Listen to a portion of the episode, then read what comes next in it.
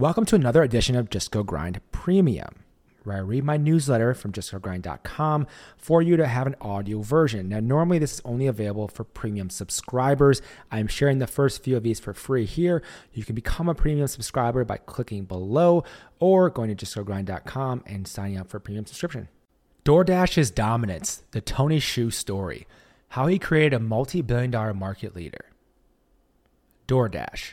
It's a company we've all heard of, an industry leader in food delivery with a 65% market share, and it's led by an impressive CEO, Tony Xu. The company did 54.4 billion in gross order value in 2022, growing 27% year over year. This comes a decade after its founding, and to get to this point, Tony and his team have had to overcome a number of complex challenges. Tony, who co founded the company in 2013 with Stanley Tang, Andy Fang, and Evan Moore, has been described by a number of investors as being one of the most impressive founders they've ever worked with. He not only has the ability to set the big vision, recruit, and lead an amazing team, but he understands the intricacies of his business as well. Here's a tweet from Paul Graham I've never met a founder who has a deeper analytical knowledge of his business than Tony Xu. He not only has a complete model of DoorDash in his head, but apparently also a complete model of everything involving delivery and everything involving food. PG tweeted that on August 17, 2022. After spending 20 plus hours researching Tony, including looking back at all 2,406 of his tweets, it's also clear just how well read he is and how he continually puts in the work to improve. There's a lot to learn from Tony, his journey, and his approach to leading one of the world's leading companies. Let's get to it. Early days. Tony was born in Nanjing, China, and moved to the United States with his parents when he was five. Tony described this in an interview with Stanford University. Mom and dad really came here to make a better life for me, and for dad, that meant going to school, getting his PhD, and working a job at a restaurant on campus at the University of Illinois. For my mom, it meant working three jobs a day for the first 12 years of her journey here, and so I didn't see them that often, and most of the time was pretty unstructured. His mom was actually a doctor in China, but no institution in the US recognized her credentials. She had to give them up. Damn. I have to say, immigrant parents are the real MVPs. That unstructured time Tony had as a kid allowed him to try different things and helped him develop the power of independent thinking. One of the things he did with that time as a kid was to start a lawn mowing business so he could save up enough money to buy a Nintendo. He got an old mower and went door to door asking people if he could cut their lawns. When he was 15, Tony and his family moved to San Jose. With the difference in school systems, moving from Illinois to the Bay Area, he was two years behind his classmates, but he knew he could catch up. He actually told his teacher his freshman year, even though he was behind his classmates, that he was going to graduate as valedictorian of his class. After working hard to first catch up to everyone and then pass them, he did it. He actually became valedictorian of his high school class. That determination would pay off and be the foundation of his later success. After finishing high school, he'd go on to attend the University of California, Berkeley, and graduate with honors in 2007. Next, he'd spend two years working at McKinsey and Company, as well as two years at eBay and PayPal, before going back to school to get his MBA from the Stanford Graduate School of Business, where he'd meet his future co-founders. Palo Alto Delivery. For context, at the time Tony started at the Stanford Graduate School of Business, Facebook is just launching the Timeline, a major redesign for the platform. Why is that relevant?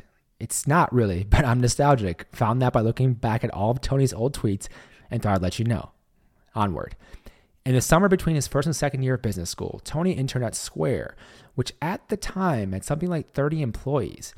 Jack Dorsey, who founded Square, and Keith Rabois, who was a CEO at the time, tried to convince Tony to drop out of Stanford and work at Square full time. Tony chose to stay at Stanford. Can you imagine how different his life and the story might have been had he decided to leave? Crazy just how important decisions end up being in hindsight. At GSB, Tony, his fellow classmate Evan Moore, and Stanford undergrads Andy Fang and Stanley Tang team up through the Stanford Startup Garage class. They start talking to businesses in the Bay Area to find problems they can potentially solve for them. Through this discovery process, they end up meeting the owner of a local macaroon store in Palo Alto. She's turning down 10 to 15 orders per week because she has no drivers to fulfill them. Tony and his co founders decide this is a problem they'd like to tackle. He would end up driving for Domino's and FedEx for a few weeks during business school to learn more about how delivery works. In January 2013, their company is called Palo Alto Delivery, and while they want to eventually build last minute delivery, they realize that's too big of an endeavor to start with. To start finding solutions to their delivery problem, they asked a few questions to get to the core of the problem. Here's Tony.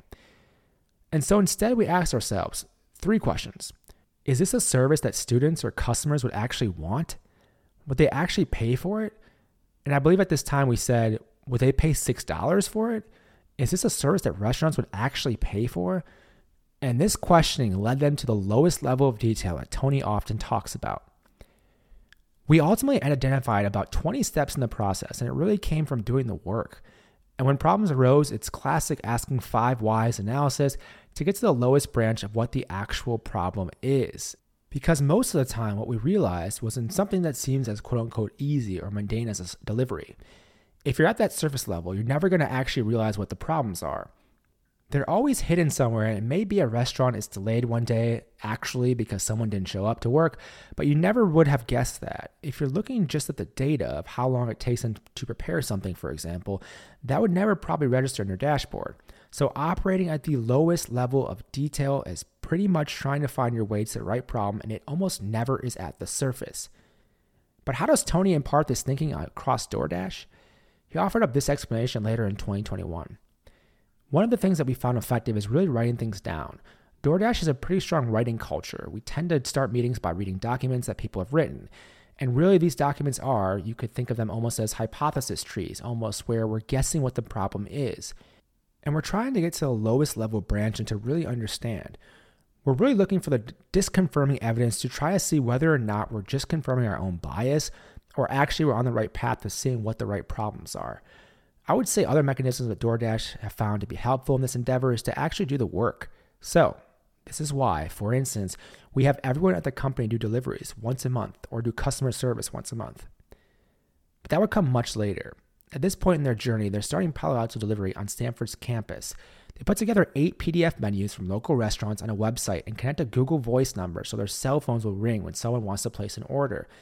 They sent out an email of some Stanford distribution lists, made their website live, and then something wild happened. They got their first order within 45 minutes of the website going live. Tony and his co founders would give an estimate to the customer of the time it'd take, call the restaurant on the way, and make the deliveries themselves. When they arrived, they'd use a Square card reader to take payment. They actually videotaped, with permission, their first ever order. It pains me that I couldn't find the video. Remember, they're still at Stanford at this time and make all the deliveries themselves, so they end up being available for deliveries a short time in the afternoon and a few hours in the evening. They're getting 5 to 10 orders per day, half from their friends, but the critical part was that they were validating their concept. The interesting piece from this time was that they were using the Find My Friends app to track deliveries in real time. Tony reflected on these early days. All things that summer that we did were not scalable. I remember graduating from business school, and two days later, while my classmates were flying out to their exotic vacations, I was delivering hummus in my Honda. And those early days were also filled with plenty of struggles. Here's Alex Barreira from the San Francisco Business Times. It was Stanford University's first home football game of 2013, and the phones of DoorDash's four student co founders were blowing up with calls from angry customers. Orders were running more than an hour late, hobbled by huge demand and a technical glitch. The nascent food delivery company Tony Xu and the others had founded in their dorm room three months earlier was weeks away from running out of cash, and it was running out of chances. It desperately needed deliveries to go right that day to find its footing, but it was all going wrong. He said it took the team barely a minute to decide what they had to do in response. They refunded everyone's orders, then delivered surprise apology cookies to every customer's doorsteps before they woke up the next morning a move that would consume 40% of its remaining piggy bank. Those early struggles, of course, ended up being worth it. They also helped get Tony and his co founders into Y Combinator. Y Combinator and getting off the ground. While going through YC in the summer of 2013, the DoorDash name is born. They were looking for two syllable, easy to spell names that had the domains available as well. How'd they find them? By running a script to crawl third party services that listed domains. DoorDash was available, they liked it, and here we are. By the time Tony is giving his YC Demo Day pitch, which you can find actually at justgogrind.com and find this article, DoorDash is averaging a 44 minute delivery time compared to the 68 minute time of their peers. They have 31% week over week order growth and 1.5 million in annualized sales in restaurants. While competitors like Grubhub and Seamless are basically only lead gen for restaurants and services like Postmates and TaskRabbit are operating as couriers, DoorDash is doing something different. Tony and his team are not only aggregating menus, but they're also providing the delivery drivers and actually partnering with the restaurants themselves. And how are they getting the early customers? They would print out flyers and stuff them in takeout bags at restaurants. Tony talks about printing 100,000 flyers and basically breaking all the color printers at the Stanford campus. I had to laugh at that one. Startup life. Do what it takes to get your company off the ground. On the restaurant side of things, Tony and his co founders would go door to door to sign up the first 50 restaurants before eventually calling more of them to continue to grow their selection.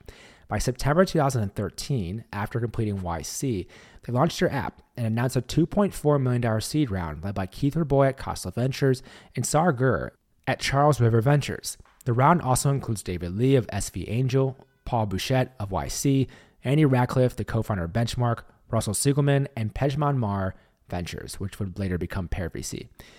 Alfred Lin from Sequoia passed on DoorDash at this point, but would come back in a big way. At the time, DoorDash is delivering food from 70 restaurants. For almost the first year of DoorDash, Tony and his co founders did all the deliveries, and they continued to do deliveries until 2021, proving its importance. One of the best things that could have happened to our company was that every single person did deliveries and customer support every single day for the first year. And actually, we still do this today. We do this once a month instead of every day. Every single person in the company. And so as a result, you become an expert. You learn about different systems. Of course, they did end up hiring more people and building out their network of drivers through their app. Tony, reflecting on early hiring, preferred candidates with a bias for action and who weren't scared of different types of problems. And here's how they test candidates in the early days. So here's a quote from Tony. We would ask candidates to acquire 100 new customers in eight hours with $20, and that was the entire interview. And they would have 20 minutes to ask me anything they wanted to in order to prepare for that. As DoorDash grew, investors would later say Tony's superpower is recruiting. In fact, this has been core to Tony's beliefs for more than a decade, even before he started DoorDash. One tweet from Tony here can't ever emphasize recruiting or culture enough. This is from Tony in 2012, actually. As DoorDash would continue to grow, Tony took this approach when hiring executives.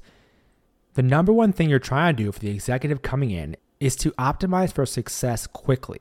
That way, they can garner the trust of those they've inherited, as well as their peers, as well as others in the organization. That's really how you set them up on a journey to achieve that North Star that you communicated during the recruiting process. But let's not get too far ahead of ourselves. DoorDash launched in Palo Alto, and by January 2014, their second market is East San Jose, as co founder Evan Moore would tweet. A tweet from Evan would say, DoorDash is in San Jose. We're out here making friends all day. Nice rhyme. They gained confidence with each successive city that they launched in, and seeing customers from all backgrounds engage the same way as the initial market did was a good sign. By March 2014, the team is 12, and they were working out of a house converted into an office. Series A. DoorDash announced its $17.3 million Series A round of funding on May 22, 2014. This round was led by Sequoia Capital, with Alfred Lin joining their board. Khosla Ventures, Charles River Ventures, and Pejman Mar Ventures also participated. DoorDash at this point is valued at $73.5 million, and one in six households in the peninsula of the Bay Area are using their service. Why is DoorDash so popular at this time? Here's how they laid it out in a company blog post. People don't use DoorDash because we have a pretty easy to use app that allows you to order food. People use DoorDash because we provide the fastest and most reliable delivery service. At the end of the day, people aren't purchasing pretty pixels, but an amazing delivery experience. Does food show up fast and on time consistently? As a result, for the past year, most of our resources have actually been focused on developing the underlying logistics technology that fulfills deliveries in real time. Building such a system can get pretty complicated, especially at scale. There are many sides involved in this delivery ecosystem consumers, drivers, and merchants. Traditionally, most delivery companies only focus on one of those three sides. For example, we have lead generation companies like Grubhub and Seamless that merely pass delivery orders on to restaurants. On the other hand, we see many local courier services that only focus on providing drivers. But we took a different approach. We started DoorDash because we wanted to build the best local delivery service. From first principles, the only thing that made sense was to build a full stack delivery service. By partnering with merchants, contracting our own fleet of drivers, and building our own logistics software, we were able to control the entire delivery experience to make it more efficient for everyone. Taking such a full stack approach offers us several benefits superior experience. Instead of being at the mercy of individual merchants, we can design the delivery experience the way we want it to be. Better pricing. Instead of putting the full burden on one side, we share the delivery cost. We can charge lower delivery fees for c- consumers and take lower commissions from the merchants. Increase efficiency. Since we have deep integration within merchants and drivers, we can fulfill the same number of deliveries with less time and far fewer drivers by limiting inefficient transactions and driver downtime. This same year, they launched a new logo, and in August, uh, Uber Eats is started by their competitor. It's worth noting, you should check out how they solve this complicated dispatch problem, and there's a link to that as well at justgogrind.com. This is such a difficult business operationally, and it goes to show how amazing of a team Tony and his co founders put in place to pull this off. By 2015, they expand internationally and get another major investor on board. Series B. In March 2015, less than a year after raising their Series A, DoorDash announces a $40 million Series B led by Kleiner Perkins with legendary investor John Doerr joining their board. They're now valued at $600 million and operating in eight markets. I love how Ben Gilbert, co host of the amazing podcast Acquired, described the significance of this in their episode about DoorDash. Here's Ben. If you've listened to the show for a long time, you know the name John Doerr. Google, Amazon. The point to drive home here is John is arguably the greatest venture capitalist of all time. He came in, personally did this deal. If you think about that, $40 million on $600 million, they sold 8% of the company, less than 10% of the company in that Series B, and got John Doerr to do this deal. The way to read into this is the company is going gangbusters and has a lot of leverage at this point. He's right. They're going gangbusters and not slowing down at all. This year, they also launched in Toronto, Canada, and on June 21st, they turned two years old. This is wild. What a difference a year makes. One year ago, DoorDash served one major market across four cities. Today, we are live in 15 major metropolitan areas covering more than 200 cities in the US. And by the end of the year, we expect to serve more than 20 major geographies. By July, they had their first national partnership with Taco Bell. As they're expanding into new markets, Tony mentioned this about hiring former athletes early on. In the beginning, we used to, for some of our major city managers or people who ran the P&Ls of our cities, we looked for folks who had almost this background that was a mix between what we called the Rhodes Scholar and the Division One athlete. Taking it a step further, here's what Tony had to say about approaching new cities. And one of the things we've learned about our business is that it's a grind. You have to start every city from first principles. City A and City B and City C, you kind of had to start all over again because our business is so hyper local that customers, even in neighborhoods A, do not necessarily know or care about customers in neighborhood B. And so as a result, we're looking for folks who have a very strong bias for action, who have really high standards for everything they do, who are always trying to get better, who are competitive in nature because a lot of the work we do obviously has other players involved. And I think people who really get into the details of focusing on the process over the scoreboard. And I think those are some of the most critical components that have certainly formed the foundation of the DoorDash culture a lot of that was exemplified in some of these folks that came from other backgrounds or training programs that I think solidified these attributes. And I think sports is one of them. At this point, they're humming along, growing like crazy, but it's never a smooth climb to the top. In November, In-N-Out files a lawsuit against DoorDash for delivering without their permission. They're forced to take them off their system. And while DoorDash adds 19 markets by the end of 2015, they're struggling to raise their next round. Series C. At the time Tony is ready to raise DoorDash's Series C, the tech bubble is bursting and companies are failing all around him.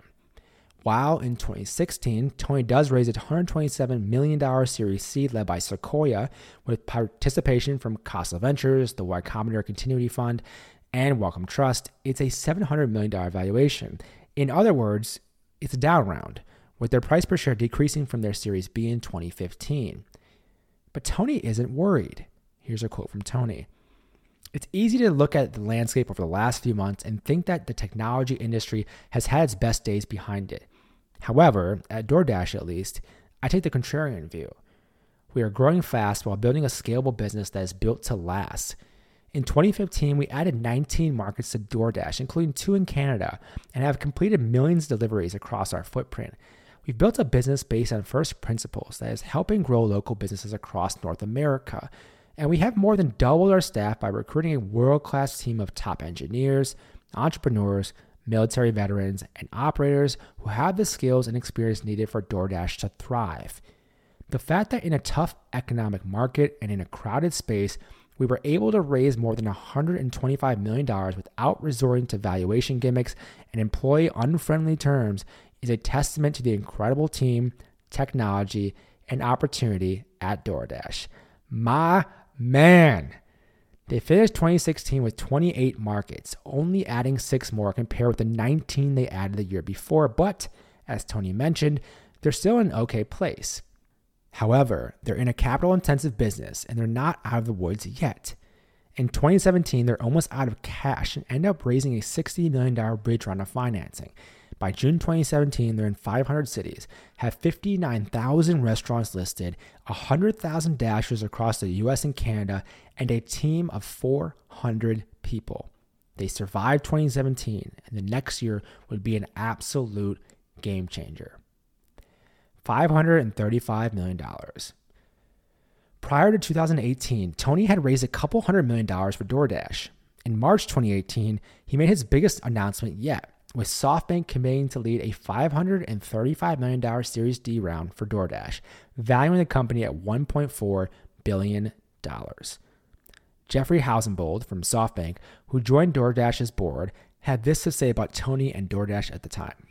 DoorDash's technology advantages, exceptional management team, and relentless merchant focus are reflected in their stunning growth and impressive unit economics. Food delivery is just the first chapter. Tony and team have a bold vision to create the world's best logistics company, and we're thrilled to partner with them to help accelerate their progress. This capital infusion ends up being rocket fuel for DoorDash. In 2018, they'd 5x the number of markets they're in, totaling 3,000 towns and cities by the end of the year. But here's the craziest part they raised $250 million more in August 2018, just five months after raising 535 million and bumping their valuation to $4 billion, adding Coatue and DST as investors. The same year, they passed Uber Eats for second in US food delivery sales, and they also launched the DoorPass subscription. The funding also continues to flow, with DoorDash raising $400 million, valuing them at $7.1 billion in February, and then 600 million in May at a $12.6 billion valuation. All in 2019. This is craziness, folks. By March 2019, in between those funding rounds, they passed Grubhub to take the market share crown. How did they do it? Tony offered a few key lessons on competing with incumbents. One is you have to start by building a better product and trying to differentiate through that basis versus any other basis. And building a better product starts with an intense obsession over the customer experience, more so than it does what others are doing. The second thing is you have to compete on your own vector or your own basis where you don't want to play someone else's game, especially if you can't do it better. It would be probably a foolish decision if you want to compete spending capital if you don't have the greatest war chest, for example. And one of the things we did was we looked at geographies that were less penetrated or maybe overlooked by others. And this really goes back to the question you asked at the onset of our conversation, where we started in a place where there was no delivery.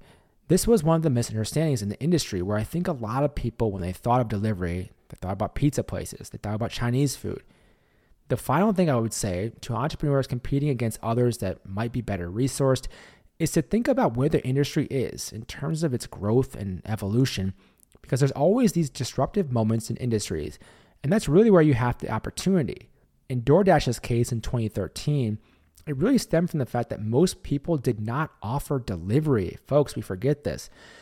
This is also the year they were under pressure from questionable tipping practices, which they ultimately changed. I don't want to belabor the point, but it had to be mentioned. Controversies aside, they'd end the year at an upswing, acquiring Caviar from Square for $410 million. Little did Tony know, the next year was going to set them up for the biggest moment in company's history pandemic growth. During the COVID 19 pandemic, DoorDash is the fastest growing meal delivery service.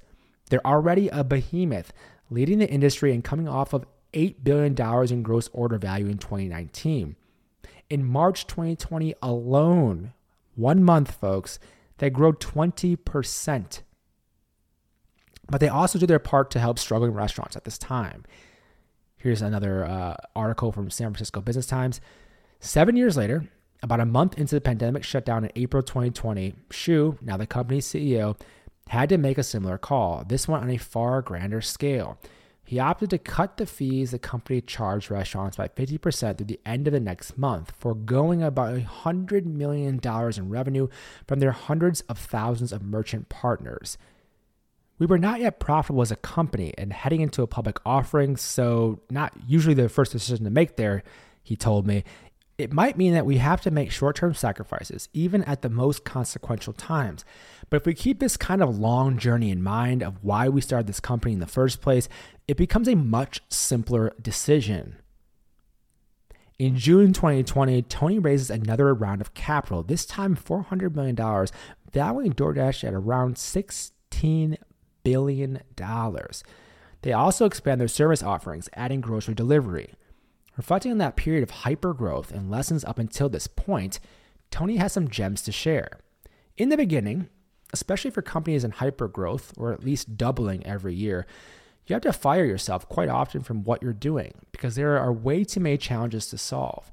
And the way to fire yourself is really by identifying who's the best in the field at the area or one of the areas that you're trying to get out of and then recruiting those individuals. But I think over the years, the other lessons that I've learned are one, it's really important to manage your time and to constantly be okay adjusting how you manage your time because especially if you're in a company that's growing fast or you're an entrepreneur and you're struggling i don't know a dozen different activities the return on your time actually is not uniform at all it's actually quite uneven so you mentioned that I spend quite a lot of time on recruiting. One of the reasons why I do this is because I believe that the return on time is highest in recruiting than maybe anything else I do. Whether it's helping work on a partner relationship with one of our merchants or fixing a product problem or helping in engineering, the best thing I can do is making sure that we have the best people for a particular position who can probably save 100 times the hours that would have taken us to do something in the first place. And I always have two to do lists. One is really around the things I have to do for the week, and the other is things that I call on the horizon, which have an indefinite time period but typically longer scale and I review my calendars usually on the weekends, Sunday nights, or something to see if the previous week was spent efficiently on my to do list. If I spent three quarters or more of my time there, I think that's a pretty good week. Otherwise, I'm probably tweaking my calendar in the upcoming week so I can readjust.